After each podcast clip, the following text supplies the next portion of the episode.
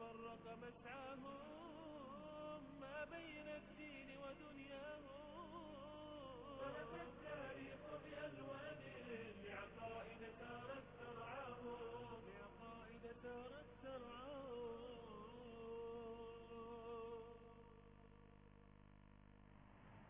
إن الحمد لله نحمده ونستعينه ونستغفره ونستغفره ونعوذ بالله من شرور أنفسنا ومن سيئات أعمالنا. من يهد الله فلا مضل له ومن يضلل فلا هادي له. وصلى الله وسلم وبارك على عبده ورسوله محمد وعلى آله وصحبه أجمعين. أما بعد أيها الإخوة والأخوات فقد تحدثنا في اللقاء السابق عن التطلع الدائم للبشرية للمخلوق البشري عن معرفة لمعرفة الغيب. البحث الدائم عن الحقيقة. الشوق الدائم إلى المجهول إلى اكتناه هذا المجهول إلى معالجة القضايا الخفية.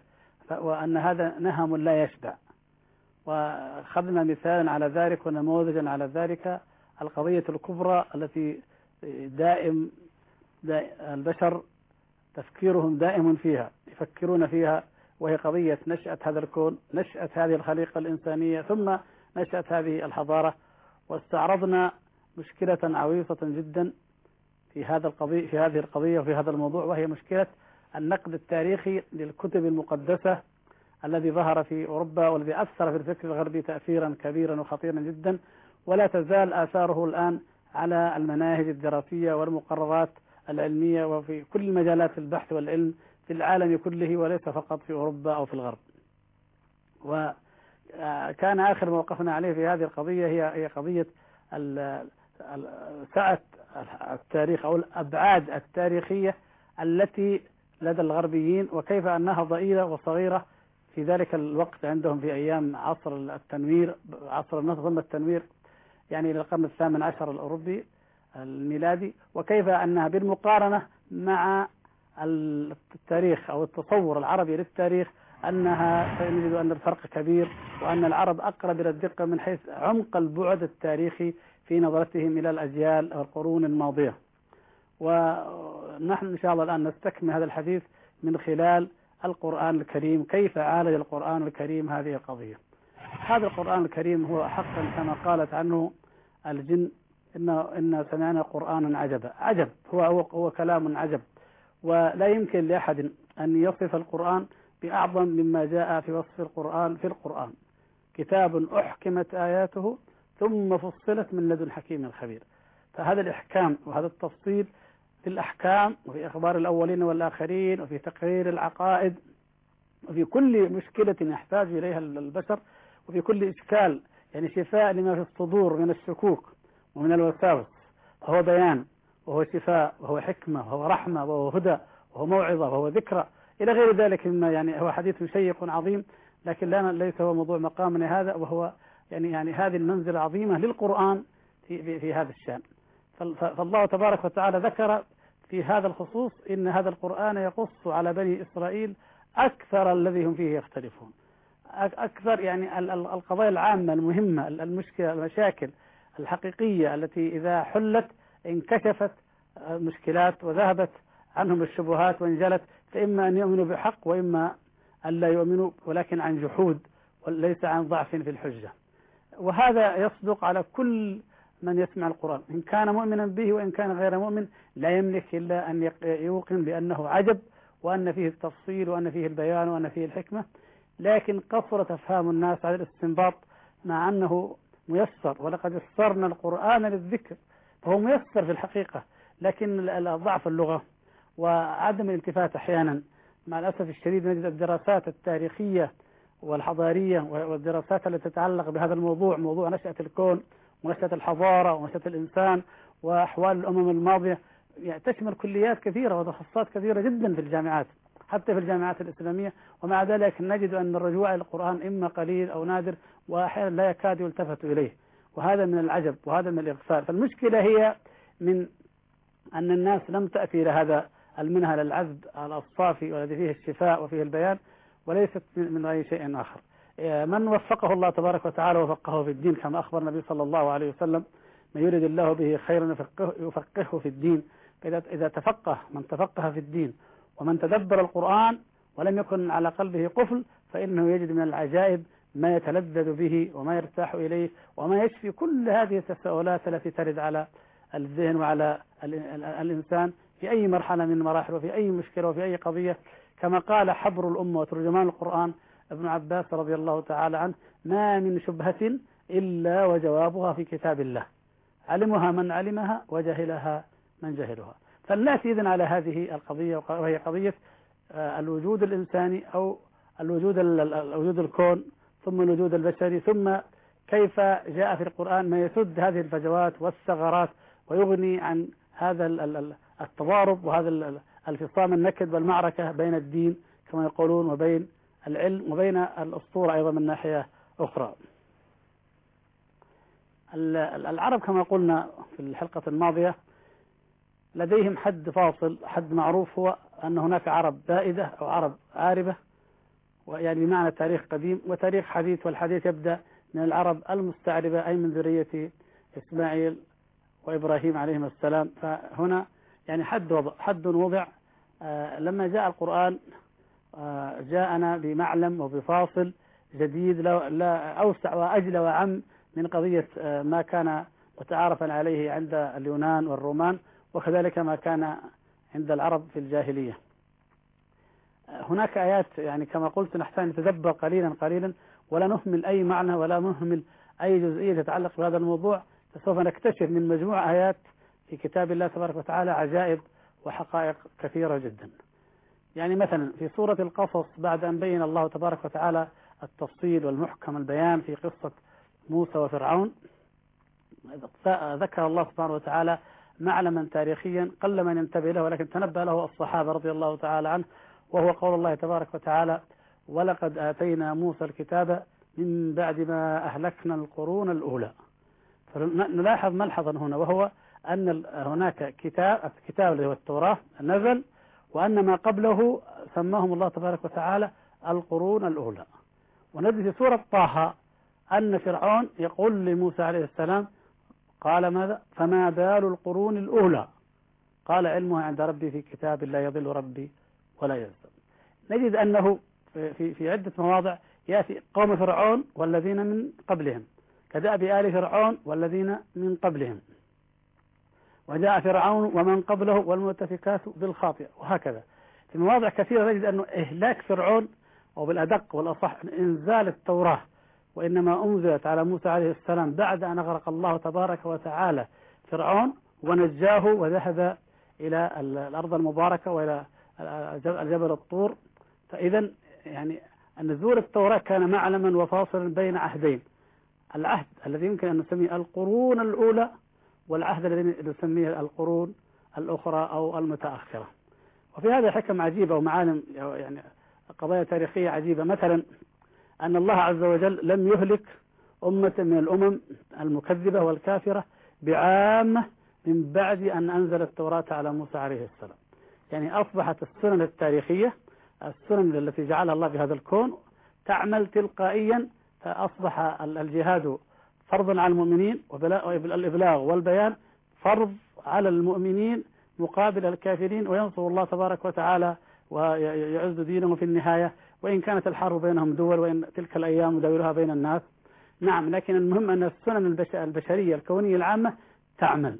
ما قبل ذلك يعني من فرعون فما سبق هناك إهلاك وهناك تدمير عام للكافرين وإن جاء فقط للمؤمنين. وهذا واضح جدا في كتاب الله تبارك وتعالى. وفي أيضا التاريخ المعروف عن تاريخ الأنبياء في التوراة وفي التاريخ العام.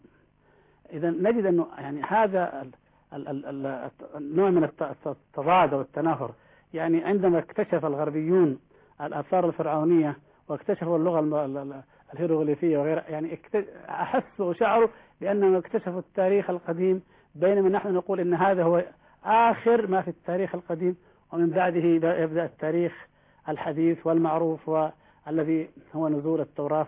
يعني متى أنزلت طبعا يعني هناك تقديرات آه، هي حوالي عام 1300 إلى 1400 يعني في القرن الثالث عشر ربما القرن الرابع عشر قبل الميلاد. من الألف الذي هو تاريخ داود عليه السلام وموسى عليه السلام وعفوا آه، داود وسليمان عليهم السلام قبل المسيح بألف سنة. تقريبا من هنا ف فالتاريخ الحاضر شبه معروف معرفة يعني شبه كلية وجيدة تماما كما أشرنا في اللقاء الماضي. يعني بمعنى آخر نحن الآن عندما نريد أن نحل المشكلة التاريخية التي وقعت في كل نسخ التوراة كل النسخ يعني العبرية أو اليونانية أو السامرية والتي جعلت أوروبا تقع في هذه المعركة الكبيرة ولم تجد مخرجا ولا متخلصا إلا أن تكفر في التوراة بتواريخها إلا من ظل منهم متعصبا مثل ما أشرنا إلى حاكم ولاية أركانسو المنافس للرئيس كلينتون مثلا وغيره من هؤلاء. يعني يعني إذا إذا أردنا أن نمضي إلى إلى إلى عمق هذه المشكلة وأردنا أن نبحث عن الحل في في كيف نستطيع أن نجد المخرج من هذا ونسد الفجوات فإننا عندئذ يمكننا أن نجد ذلك في آه، في القرآن وفي هذه المعالم الواضحة. فيعني السؤال هو هل نبدأ هل نبدأ بهذه ما دام لدينا معالم واضحة في الأخير. أم نبدأ من الأول لأن لدينا معالم واضحة في البداية بداية الكون وبداية آه، آدم عليه السلام. الواقع أن عندنا علم في البداية نثق ونطمئن به وعندنا علم في النهاية نثق ونطمئن به. والمشكلة الفجوة هي ما بين هؤلاء. فإن شئنا بدأنا من الأول وإن شئنا بدأنا من الآخر لا إشكال. فلما لا نبدأ من الأول؟ البداية من الأول نقول إن الله سبحانه وتعالى خلق السماوات والأرض في ستة أيام. وكل يعني علماء التاريخ بل علماء التفسير والمسلمين يعني واضحة لديهم أن هذه الأيام الستة هي أحقاب وآماد وذهور لا يعلمها إلا الله تبارك وتعالى. وليست الأيام المعروفة لدينا التي إنما جاءت بعد خلق الشمس وبعد أن خلق الكون. المقصود يعني ليس هذه الأحقاب الطويلة لعل يأتي لها لقاء خاص إن شاء الله. لكن نحن نتكلم الآن منذ أن خلق الله تبارك وتعالى آدم وآدم يعني عليه السلام آه، هو ذروة وهو تاج الخليقة الذي به يعني ختمت هذه العملية العجيبة العظيمة من خلق هذا الكون العظيم الهائل. فآدم عليه السلام لا نتكلم عن الجنة لكن نحن نعلم بالحديث الصحيح الذي أخبرنا به النبي صلى الله عليه وسلم أنه عاش على في هذه الأرض أو كتب عمره ليعيش في هذه الأرض ألف سنة. ألف سنة بالسنوات المعروفة لدينا طبعا. يعني, على الأرض فإذا التاريخ أو الأيام هي بالأيام المعروفة لدينا. آه، في الحديث أن أنه أعطى نبي الله تبارك وتعالى داود أربعين سنة من عمره. فالله أعلم يعني على ظاهر الحديث أنه لم يعش الألف سنة كاملة وإنما عاش تسعمائة إذن وكم وستين عاما. عاشها آدم عليه السلام. إذا هذه فترة معروفة. هناك فترة معروفة بعد هذا. وأمد بعد وهو أنه الحديث الأثر يعني أثر صحيح عن ابن عباس رضي الله تعالى عنه أنه كانت الناس كان من بعد آدم عشرة قرون على التوحيد ثم وقع الشرك فيهم فأرسل الله تبارك وتعالى نوحا عليه السلام. إذا لدينا عشرة قرون على التوحيد من بعد آدم عليه السلام من ذريته هذه القرون العشرة الله أعلم كم كانوا يعيشون. لكن نحن يعني نعرف من خلال عموم الأدلة أن أعمارهم أيضا كانت طويلة. وهل هم يعني يعني لم يقل عشر ملوك لكن في التاريخ الأسطوري كما رأينا في الحلقة الماضية أن هناك عشرة ملوك أو عشرة قرون وأنهم عمروا 432 ألف سنة. لا نجزم بهذا ليس لدينا يعني شيء ثابت من الكتاب والسنة عن هذا لكن هل العشرة هم العشرة أو غير ذلك؟ الله أعلم. إنما المهم أنه في حقبة طويلة لا يعلم مداها إلا الله تبارك وتعالى ظلت فيها البشرية على التوحيد. كان الناس أمة واحدة فاختلفوا. يعني ما في سورة يونس فاختلفوا يوضح ما في سورة البقرة فبعث الله النبيين. يعني اختلفوا. وقعوا في الشرك فبعث الله النبيين وأولهم نوح عليه الصلاة والسلام. فإذا من هنا نعرف أيضا أن هناك بالإضافة إلى عمر آدم عليه السلام ليس كما في التوراة بل هناك هذه القرون وهي الأجيال الطويلة الأمد التي لا يعلم أمدها إلا الله تبارك وتعالى عشرة. ثم بعد ذلك لما وقع الشرك في قوم نوح نستطيع أن نقول جاءت إذا قرون قرون الانحراف. وكم هذه القرون؟ لا ندري. يعني يعني لنا أن نفترض من حقنا أن نفترض كما حدث في كل الأمم كل الأنبياء أن الشرك عندما ينتشر وعندما يعم ويطغى فإن الله سبحانه وتعالى يبعث رسولا يردهم إلى التوحيد. وهنا يعني ننفي كل الخرافات التي تقول إن الذي علم البشرية التوحيد هو أخناتون أو غيره هو هذا كله لا حقيقة له على الإطلاق. وسوف نبين ذلك حتى من الديانة الفرعونية نفسها إن شاء الله تبارك وتعالى في حلقة قادمة. المقصود أنه يعني الانحراف والوقوع في الشرك كان بفترة معينة وكان بشكل معين. هذا الشكل وضحه بكل جلاء أيضا الحديث الصحيح عن ابن عباس رضي الله تعالى عنه وهي وهو أن ودا وسواعا ويغوث ويعوق ونصر المذكورة في سورة نوح عليه السلام أن هؤلاء أسماء رجال صالحين. رجال صالحين ولكن الناس أرادوا الذين جاءوا بعدهم تعظيما لهم وإجلالا لهم واقتداء بهم في عبادة الله تبارك وتعالى وفي توحيده صوروهم لتكون لديهم قدوة أمامهم ماثلة. وهذا دليل على التصوير والنحت قديم ومعروف في تلك العصور القديمة المتعمقة. ثم بعد ذلك وقعوا في الشرك جاء الشيطان إليهم حتى عبدوا هذه الصور. ما لدينا الآن من الآثار المنقبة من صور صور قديمة عن بقايا هذه الأمم في حضارة ما بين النهرين. بالذات يكشف لنا حقيقة أن المصورين الموجودين هم أشبه ما يكون بالمصلي الخاشع في حالة وضع اليد على الصدر في الصلاة وهي الحالة الإسلامية التوحيدية التي لا يشارك المسلمون التي لا يشارك المسلمين فيها أية أمة من الأمم. في حالة الصلاة ما يدل على أن هذه الصور يعني قديمة وأن منقولة عن تلك الصور الأولى أو أن شيئا منها الله أعلم لا يهمنا هذا. المقصود أن هذه الصور تؤكد الحقيقة العظيمة وهي أن البشرية كانت على التوحيد وأن هؤلاء يعني فعلا صوروهم في حالة الصلاة وفي بلحية وافرة بعض بل إنهم في بعض الأحيان في حالة تشبه ما يشبه حالة الإحرام أيضا للعبادة. ومعلوم أن الأنبياء جميعا من آدم إلى نوح إلى غيرهم كلهم حجوا البيت الحرام في في مكة المشرفة. وكانت الكعبة مبنية وكانت معروفة إلى أن انقرض تقادم العهد يعني وهدمت. ثم جاء إبراهيم عليه السلام فأراه الله تبارك وتعالى مكان البيت وإذ بوأنا لإبراهيم مكان البيت. بوأ له مكانه وعرف وإذ يرفع إبراهيم القواعد من البيت. فالقواعد موجودة الأساسات موجودة ثم رفعها إبراهيم وإسماعيل عليهما الصلاة والسلام. نحن يعني نستطيع أن نعرف أنه أيضا هذه مرحلة وفترة لا يعلمها إلا الله فترة الانحراف. بعد ذلك تأتي يأتي لدينا معلم واضح فاصل وهو إرسال نوح عليه السلام. كم عمر نوح عليه السلام؟ ليس لدينا في القرآن ولا في السنة شيء إلا أن الله سبحانه وتعالى أخبرنا أنه لبث في قومه ألف سنة إلا خمسين عاما. هذا لبثه في قومه. كم عمره من قبل؟ لا ندري. كم؟ بعد أن أهلك الله تبارك وتعالى هؤلاء الكافرين ومن على إبراهيم على نوح عليه السلام ومن معه بالنجاة في فلك المشحون وجعل ذريته هم الباقين. هل عاش بعد ذلك؟ الله أعلم. مدة الدعوة هي هذه المدة وهي مدة ليست بسهلة ولا يسيرة ولا هينة. ثم بعد ذلك نجد الفرق الهائل والكبير بين القرآن وبين التوراة في هذا الشأن. فإذا كانت التوراة تقول إن إبراهيم عليه السلام ولد في حياة نوح هذه مفارقة عجيبة بالنسبة للعرب والمسلمين. حتى العرب في الجاهلية فضلا عن صريح القرآن في الإسلام. فنحن نجد في القرآن غير ذلك تماما. نجد أن الله سبحانه وتعالى ذكر أمما بعد ذلك وبتفصيل وبتأكيد فمثلا قوم عاد جاءوا في الترتيب بعد قوم نوح. والله تبارك وتعالى واذكروا إذ جعلكم خلفاء من بعد قوم نوح. تبين أنه من بعد قوم نوح جاء قوم عاد.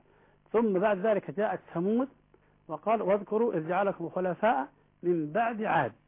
هذا يعني ترتيب قطعي صريح أن الأمتين العظيمتين هاتان هاتين كانتا في المرحلة ما بين نوح وما بين إبراهيم عليه السلام وأيضا بعدهم أمم وقرون أخرى إلى إبراهيم وإسماعيل عليهما السلام. كم بقيت عاد؟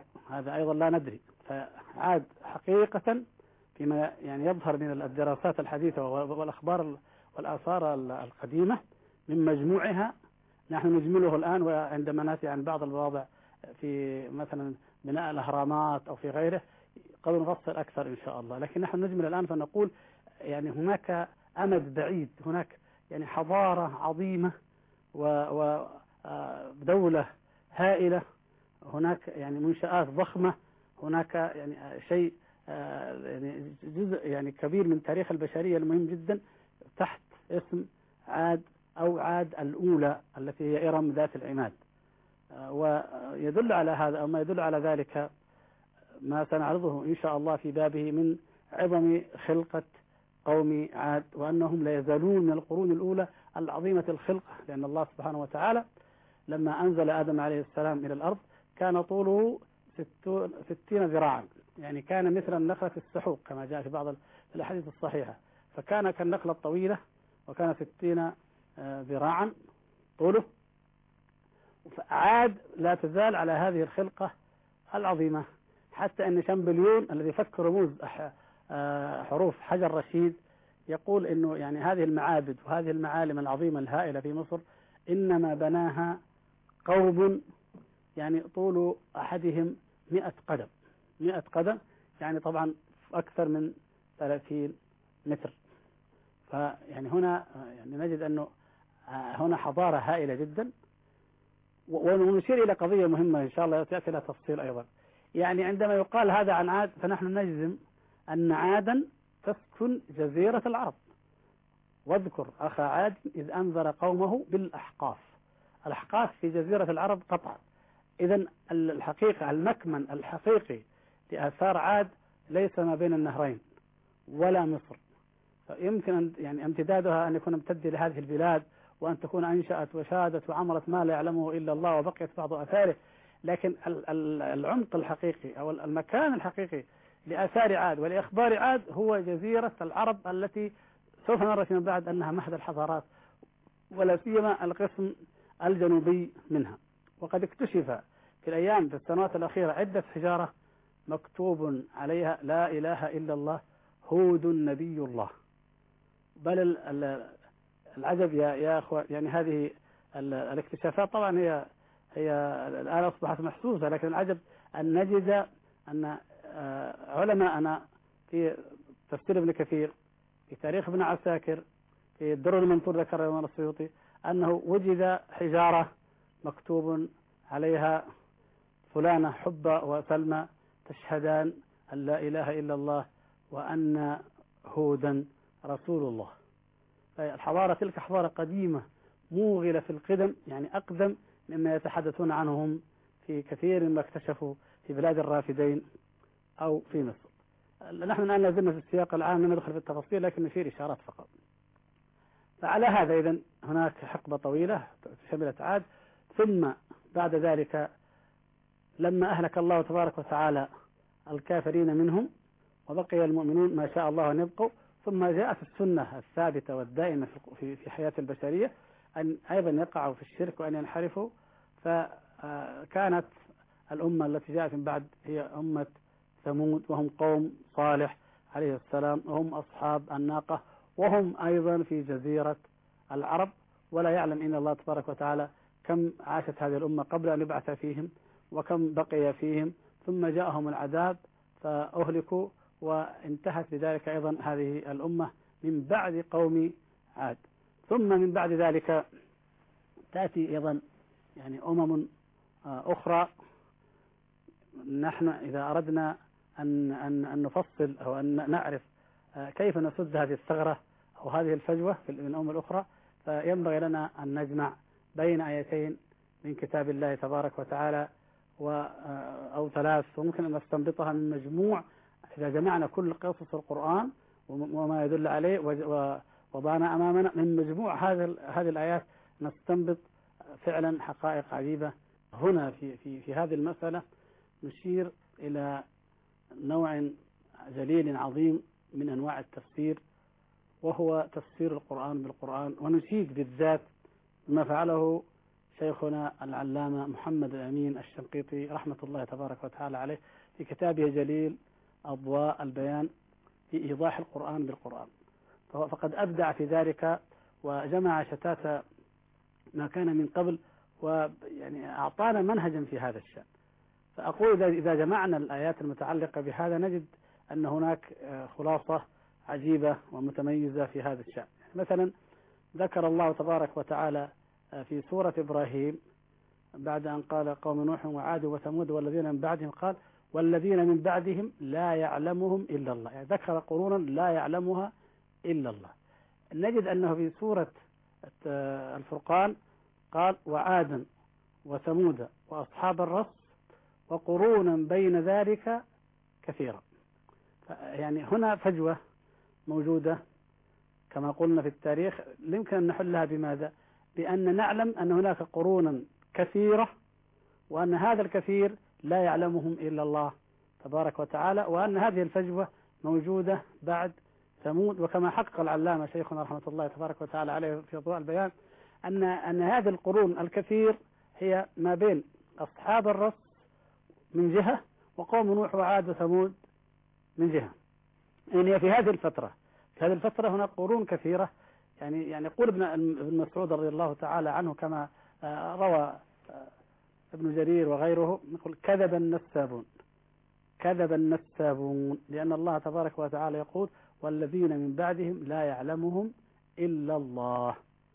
إذا كل سلسلة النسب التي نجدها في بعض الكتب مع الأسف الشديد التي تتحدث عن نسب النبي صلى الله عليه وسلم والأنبياء قبله وتربط إلى آدم عليه السلام كاذبة. لم تكن مبنية على حق أبدا وسوف نعرض إن شاء الله لشيء من نماذج من ذلك ونبين كيف أنه كاذب فعلا وأنه قول بغير علم. بالفعل كما قال رضي الله تعالى عنه. حبر الأمة ترجمان القرآن ابن عباس رضي الله تعالى عنه يزيد في هذا عند الموضع في من سورة إبراهيم عليه السلام ويقول أنه ما بعد معد بن عدنان فلا حقيقة له. يعني اليقين أو ما يعرفه العرب هو نسب النبي صلى الله عليه وسلم إلى معد ابن عدنان. أما ما بعده فلا يقين بل قال قال ثلاثون جيلا أو ثلاثون قرنا بين عدنان وإسماعيل. ثلاثون قرن معنى ذلك أن إذا حسبنا القرن ما عادل يعني تقريبا 25 سنة أو ما بين 20 سنة إلى 30 سنة والقرون الأولى كانت أعمارها طبعا أطول وأكثر فيمكن أن نقول ألف سنة وأكثر من ألف سنة منطقة مجهولة لا يعلمها هؤلاء. إذا إذا إذا وضعنا هذا في اعتبارنا ووضعنا أن هناك ما بين ثمود وما بين أصحاب الرس هذه الفجوة ثم نجد بعد ذلك أن أصحاب الرس يعني لا نعلم حقيقتهم فعلا كما ذكر الشيخ الشنقيطي رحمه الله تبارك وتعالى عليه ولم يأتي في الكتاب ولا في السنة ما يبين حقيقتهم ولا تاريخهم فيظل أيضا هناك مرحلة معينة كان فيها هؤلاء القوم. في هذه المرحلة في هذا عند عند عند هذه الفجوة وهي التي لا نعلمها تماما نأتي على ذكر نوع من التاريخ لا ينبغي إغفاله على الإطلاق. يعني لماذا لماذا التاريخ الروماني يؤخذ؟ لماذا التاريخ المصري يؤخذ؟ الأسر الثلاثين أو غيرها؟ لماذا تاريخ سومر وبابل وأشور يؤخذ كما قال ونترك هذا التاريخ لأنه كما يقول بعض المؤرخين يعني عبارة عن منقولات أو عبارة عن أشعار العرب أو أخبار العرب يعني لماذا نهمل جانب العرب أيضا ونعني بذلك التاريخ التاريخ اليماني الذي كتب يعني عنه أو تحدث عنه بالذات المحدث أو العلامة النساب المشهور عبيد ابن شرية وكتاب التيجان وغيره من الكتب التي قد نعرض لبعضها إن شاء الله.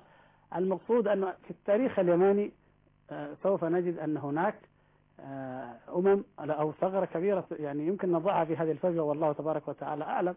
فالذي في القرآن نحن الآن نتكلم فقط عن القرآن والتفصيل فيما بعد. في القرآن ذكر الله تبارك وتعالى تب تبع وقوم تبع فيمكننا إذا أن نفترض أن قوم تبع أيضا في مرحلة ما من هذه المراحل والله تعالى أعلم. كذلك يمكننا أن نفترض أيضا أن ذو القرنين وما فعل وما أعطاه الله تعالى من الأسباب ليبلغ مشرق الشمس ومغربها ومشرقها وما بين ذلك أنه أيضا في هذه المرحلة ويكون أيضا هناك لدينا بعض ما يمكن أن يسد هذه الفجوة وهذه الثغرة التي قلنا إنها ثغرة تاريخية موجودة ما بين القرون المعروفة أو التاريخ الحديث الذي هو يبتدئ من إنزال التوراة ونعرف ما آخر أمة من من التاريخ القديم وهي قوم فرعون وما بين آخر الأمم تلك التي هي فلنفترض أن أنها قوم. الآن نفترض نقول أن ثمود وأن بعدها أصحاب الرس مثلا. بعد ذلك تأتي يعني أمم متتابعة. كما رأينا تتابع نوح قوم نوح وعاد ثمود. نجد أمم متتابعة متقاربة أيضا وهم قوم إبراهيم عليه السلام وقوم لوط. بنص القرآن أيضا معروف هذا وأنه بعد آه، القرون التي سبقت هذه الثلاثة بعدها بكثير من الزمن كما يظهر فهنا جاء تتعاصر قوم نوح وقو... آه، عفوا قوم إبراهيم وقوم لوط لأن الضيوف الملائكة المكرمين لما مروا على إبراهيم عليه السلام قالوا إنا أرسلنا إلى قوم لوط وعذبهم الله تبارك وتعالى بعد ذلك وكان إبراهيم عليه السلام حي. وبعدهم قريبا منهم تأتي الأمة العظيمة الأخرى وهم أصحاب مدين ويعني كما يظهر أيضا وهذه من الأخبار التي أقرب للتصديق أن قوم مدين قريبون من إبراهيم عليه السلام وبالطبع وبالجزم نجزم يقينا أنهم بعد آه، إبراهيم عليه السلام وبعد قوم لوط. ثم بعد ذلك آه، أحقاب أو أمد لا يعلمها إلا الله ثم تأتي آه، قصة أو حادثة تجبر فرعون وطغيان فرعون وماذا عمل فرعون وكيف أن الله تبارك وتعالى أعطاه وأمده وكانت فتنة له حتى بعث الله تبارك وتعالى موسى عليه السلام. ونحن لا نسلم بما في التوراة أنه قطعي أن بينهما أربعة قرون وشيء. لكن هو هو شيء من هذا يمكن أن يكون أكثر منه قليلا أطول منه قليلا. نعم. وبعد ذلك نكتشف أننا أن لدينا في الحقيقة آماد وأحقاب طويلة وبعيدة تقترب تقريبا من المعلم البيولوجي أو عفوا المعلم الجيولوجي الواضح وهو عصر الجليد. إذا قلنا أن عصر الجليد يمتد ما بين ثمانية آلاف إلى عشرة آلاف سنة قبل الميلاد. وممكن أن نضم هذه السلسلتين إلى بعضها فنجد أن هناك تقارب وطبعا نحن نؤكد هنا ونحب نقول أن لا يعني عصر الجليد هو أن عصر الجليد يعني لا يفسر الجليد بأنه الطوفان كما يزعم أو كما يدعي البعض. الجليد شيء والطوفان شيء آخر في حقيقته وفي ذاته لأن الله تبارك وتعالى صرح في القرآن بأن الطوفان هو ماء. يعني فتح أبواب السماء بماء منهمر وأمر الأرض أيضا أن تخرج يعني تفجر عيونه وتخرج منها الماء. فهو ليس جديدا بصريح القرآن وإنما هو حدث حدث في تلك الدهور القديمة لا يعلمها إلا الله تبارك وتعالى. وقصة الطوفان هي قصة منتشرة. وجدها علماء الأنثروبولوجيا الثقافية أن كل الشعوب في العالم من شعوب المحيط الهادي إلى أمريكا الجنوبية إلى شعوب الشرق الأوسط كل الشعوب كل الحضارات تؤمن بالطوفان. يعني هناك حقائق يؤمن بها الجميع تاريخية منها أن أبا البشرية واحد عند جميع القبائل وعند جميع الأمم ومنها أنه حدث طوفان عم الأرض جميعا حتى أن الملحدين منهم يقولون هذه ضلالة مشتركة بين الأمم. ونحن نقول بل هذه حقيقة مشتركة أنزلها الله تبارك وتعالى وثابتة في أذهان الناس ويتوارثونها جيلا بعد جيل مهما انحرفوا عن الحق وعن اليقين وعن الكتاب والسنة. هذا يدلنا على خطأ منهجي كبير جدا. به نختم هذه الحلقة الطيبة المباركة إن شاء الله. وهو لماذا يعني لماذا ينقل عن أهل الكتاب؟ لماذا ينقل أهل الكتاب في أمور مثل هذه؟ فيأتي الملحدون أو المنافقون أو الذين يريدون أن يدسوا الشبهات علينا ويقولون إن لديكم في كتب التفسير أن عمر الدنيا كلها سبعة آلاف سنة عمر الكون كله عمر الدنيا سبعة آلاف سنة. هذا لا أصل له في الإسلام لا في الكتاب ولا في السنة وإنما هو منقول عن علماء أهل الكتاب من كتب أهل الكتاب. وهذا من جملة ما ينقل ولكن نحن نقول يعني هناك ما ينقل عن أهل الكتاب فهو مكان التمحيص. إذا كان ما ينقل عن النبي صلى الله عليه وسلم عن الصحابة هو محل تمحيص فما بالك بما ما ينقل عن الكتاب. يعني نتأكد من سنده ونتأكد من متنه. المتن والسند معا ليس فقط جانبا واحدا. المقصود أن أن تحديد عمر الدنيا هذا بهذه المدة وبأشبهها خطأ وهو معروف عند الأمة اليهودية وعندها الكتاب. أما عندنا في الإسلام فلم تحدد بهذا بل باليقين أن هناك آمادا بعيدة طويلة جدا. نشير فقط هنا إشارة, إشارة يعني عجيبة لفتة عجيبة قل من يتنبه إليها والعجيب أنها جاءت في من عالم إسلامي يعني نشأ في عصر مقارب جدا لعصر النهضة الأوروبي حيث احتدمت المعارك في في في قضية قدم العالم في تاريخ الأرض وهو أن الإمام البقاعي رحمه الله تبارك وتعالى ذكر أو أشار أو قال يعني بحساب حسبه من حديث للنبي صلى الله عليه وسلم أن عمر أو المدة من آدم إلى عهده تعادل مئة ألف سنة. هكذا نص. أن تعادل مئة ألف سنة بطريقة استنباط تحويل الزمن إلى كسور واستنباط. لعلنا نوضحها إن شاء الله في اللقاء القادم بإذن الله تبارك وتعالى. ونبين أنه يعني لو أننا عملنا بهذا الحساب فمعنى ذلك أنه الآن بيننا وبين آدم عليه السلام 200 ألف سنة يعني على كلام البقاعي رحمه الله لأن لأنه يقع في النصف ما بين الهجرة وما بين عصرنا الحاضر تقريبا. فإذا يمكن تكون 200 ألف سنة.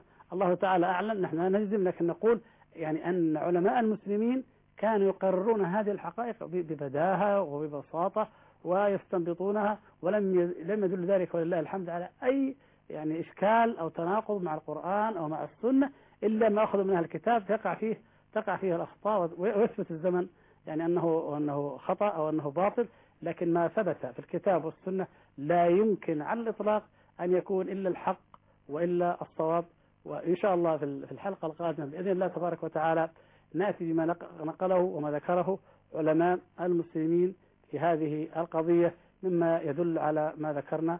نسأل الله تبارك وتعالى أن يبارك لنا ولكم في أوقاتنا أن يوفقنا جميعا لما يحب ويرضى. إنه سميع مجيب والحمد لله